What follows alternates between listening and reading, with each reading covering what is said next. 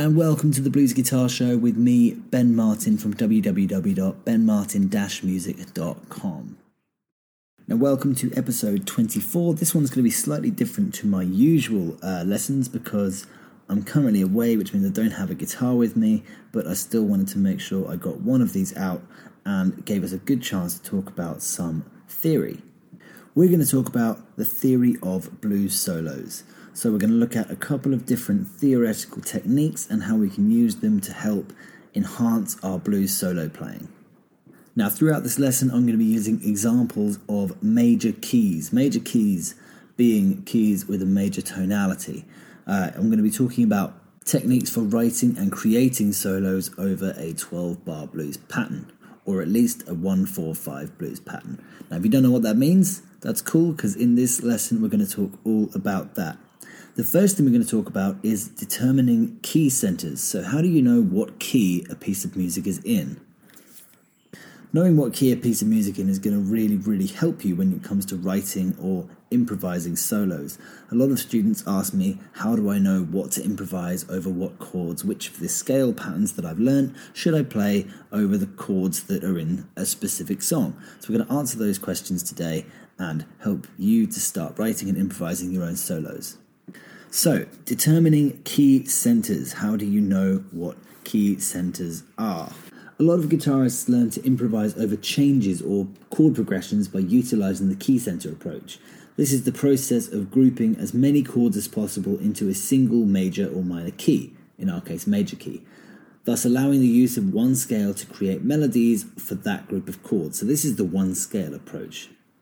Determining the key of a song or progression is not difficult when a key signature is involved. The problem is, many charts don't contain a key signature, and if this applies if you're learning by ear as well. And even if sometimes they do contain markings, it often modulates different keys without changing the key signature. In these situations, you need to be able to tell what key a progression belongs to by means of the chords alone. Instinctive soloists can often find the key simply by listening, but it's also possible to determine the key by analyzing relationships between chords. Identifying the key that a group of chords belong to is called determining the key center. So, one way of thinking about knowing what key a piece of music in is thinking back to our major scale.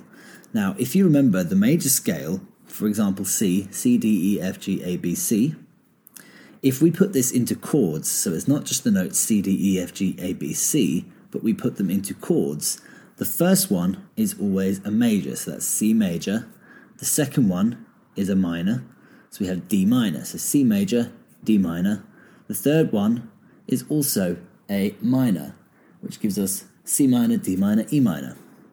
Then the fourth one is a major, and the fifth one is a major. Now these are the only majors the first, the fourth, and the fifth. Hence we get our one, four, five.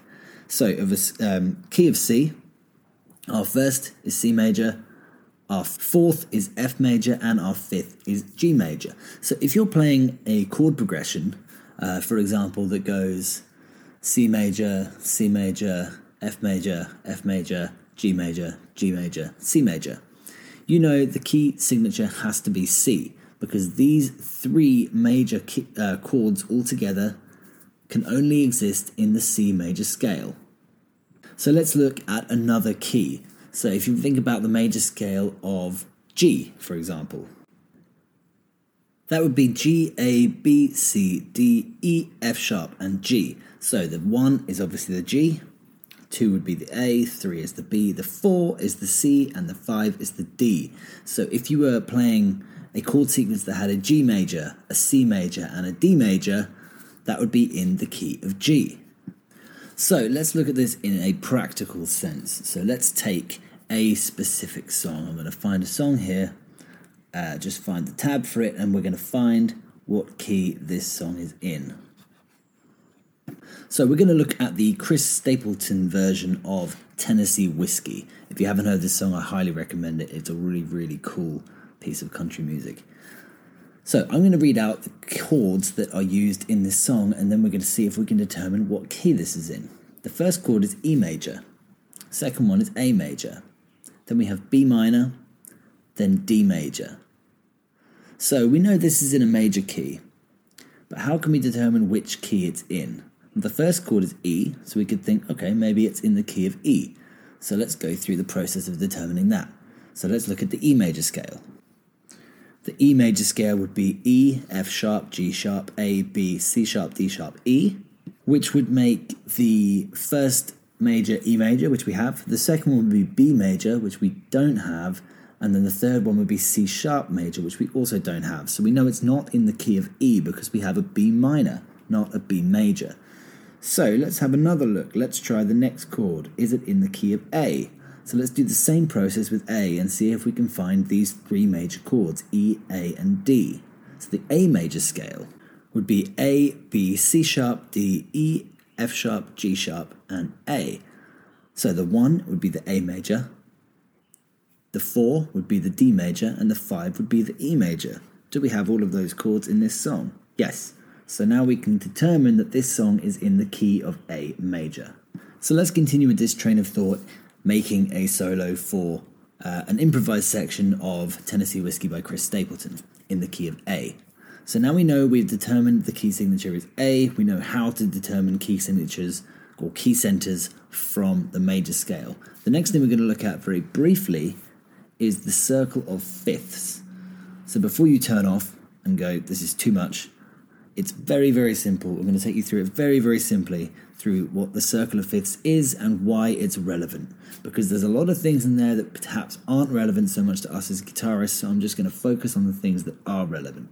So if you can, if you're able to, if you're not driving, uh, you can pull up a picture of the circle of fifths or you can uh, draw one out. It's a really good thing to practice drawing one out. I'm just going to talk you through what it looks like. It's one circle inside the circle like a clock face. At the top, where the 12 would normally be, there should be a zero. Then we go around clockwise 1, 2, 3, 4, 5, and 6 is in its usual position.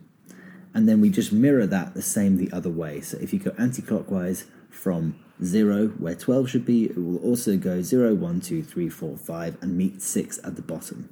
Okay? Now, the most important thing I think to know about the circle of fifths is to memorize the order. Because if you memorize the order, you can remember very easily what we talked about before. What are the one, four, five major chords in every key center? So, the way I memorize this is with this little memorization technique Fat cats go down alley endings boldly fighting. That's fat cats go down alley endings boldly fighting. So F, C, G, D, A, E, B, F. Fat cats go down alley endings boldly fighting. You just need to remember this one thing. If you remember this one thing, you can very easily work out what are the major chords in each key. For example, if we wanted to determine what are the three major chords in the key C major, we think back to our memorization Fat Cats Go Down Alley Endings Boldly Fighting, our eight different notes. And all you need to do is go one backwards and one forwards from your desired note. So C, Fat Cats. So before we have F, then we have C, which is cats, and then go, G. So C, F, G. That's as simple as it is. That's the main thing I think you need to take away from the circle of fifths. So now let's do the same thing like we did before. We need to find out what are the three major chords in the key of A. So if you remember, fat cats go down alley endings boldly fighting. So fat cats go down. Down is the first one before the A. So remember, we're going either side of the A. So down is the fourth. A is the root. And E is the fifth. Fat cats go down alley endings boldly fighting. So we can work out any key signatures major chords. If we wanted to figure out the major chords in the key of E, uh, we look before E to get the fourth, so E is the root. Before E, alley endings, so A is the fourth, and then B for boldly. B is the fifth. So we have E is the root, A is the fourth, B is the fifth. The only one that actually is different is the last F because we have a repetition here of the F. Fat cats go down alley endings boldly fighting. This fighting is an F sharp. So if you wanted to work out the key of B, it would be B is the root, back one, endings, E is the fourth, and forward one, fighting, is the F sharp. So we have B, E, and F sharp. So now we understand how to determine key signatures of a piece of music like that we did with this Chris Stapleton's version of Tennessee Whiskey. The next thing we need to know is how to build that into a solo. So, one of the key things that is so important about our pentatonic scales, our major and our minor pentatonic scales, is that they are universal scales, which means if you are in the key of A and the chords are A, D, and E, you can play the A major or minor pentatonic scale and they will work without any bad sounding notes over all three of those chords. So if we're playing a 12 bar blues in the key of A, we're going A, A, A, A, E, E, uh, A, A, A, A, D, D, A, A, E, E, D, D, A, A, A, A. If that's our change, you can just play the A minor pentatonic scale over the whole thing and it will work across all three chords. You can also, if you want the more kind of country sound, you can play the A major pentatonic and it will also work across all three chords. So, this is a really useful thing when you first start in improvisation. Once you've worked out what the key signature is and you know your major and minor pentatonic shapes, or at least one of those shapes across the um, across the fretboard, you've instantly got all of the notes that you can use without hitting any bad or wrong sounding note. So now we have all the tools we need to start creating cool sounding solos, or at least solos with the right notes. Now, if you're not sure about the major and minor pentatonic scales, go back and listen to episode 18 called One Scale Blues Solos, and that should give you all the information you need to start consolidating this stuff to start working on your own pieces of music. Now, two pieces of advice when you first start playing your own solos, and in fact, this is good practice for anybody, even if you've been improvising solos for years and years and years, but you're just not happy with the way it sounds. Here is what I would recommend doing. So, the first step, I recommend recording yourself playing a 12 bar in the key of A. Uh, you can either do that using a loop pedal or you can use the uh, Notes app on your phone or the Voice Notes app on your iPhone if you have one. Some way of recording yourself so you can listen back to it and play over it. Now, once you do that, what I want you to do is play up and down the minor or major, you can choose, but let's say for this sake, the minor, up and down the minor pentatonic scale in A. And just go all the way up and all the way down and really pay attention to how each note sounds along with the corresponding chord in the sequence. Now, once you've done that a few times and you're kind of going, yeah, okay, I'm a little bit bored of this, then what I want you to do is start playing around with the chord changes. That means when you're on the A chord, you play the A minor pentatonic. When it changes from the A to the D, you then play the D minor pentatonic. Then when it changes back to the A, you change back to A. Then when it goes up to the E, you play the E, D, and back to the A. So you're actually changing the scale with every single chord change in the sequence. So that's step two. So step one, you play the scale up and down the whole time, the same scale, just going up and down, eighth notes, do do do do do do, just up and down uh, over the changes. Step two, you move with the changes. Step three, every third note I want you to take out. And this would start giving you a little bit of rhythm. So you go one, two, stop, three, four. Okay? So one, two, stop, three, four, five, stop. Okay, every third note we take out. So we play two notes, miss one. One, two, stop. Three, four, stop. Five, six, stop. Like that. Again, going with the changes.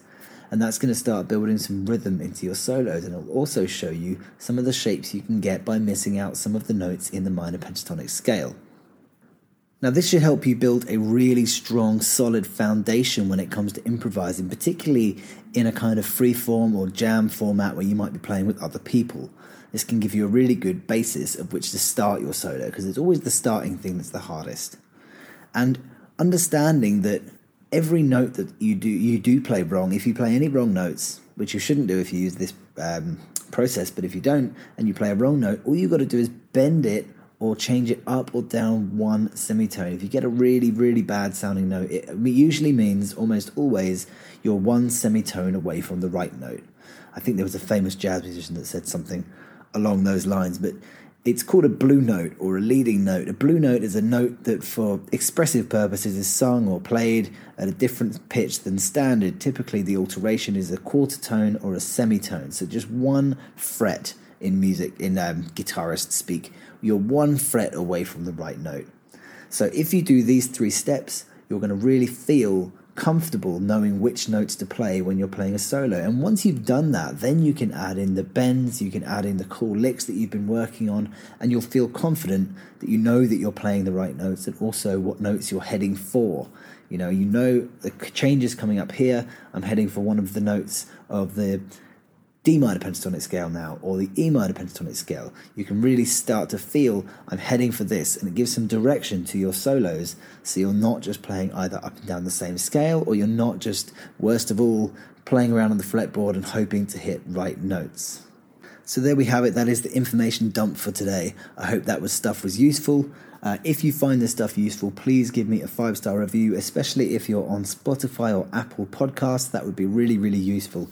I also have a free ebook, a new one called Fingerpicking the Blues, which is daily exercises to help your blues fingerpicking playing. It contains about three or four complete songs uh, along with some exercises. It's completely free. Just head over to my website, www.benmartin-music.com. Uh, no email required. Just download and start practicing. These pieces are designed to be practiced daily, so just things to think about and add into your daily practice routines, and it's going to help you progress much, much faster. Okay, there we have it for today. I will see you in episode 25.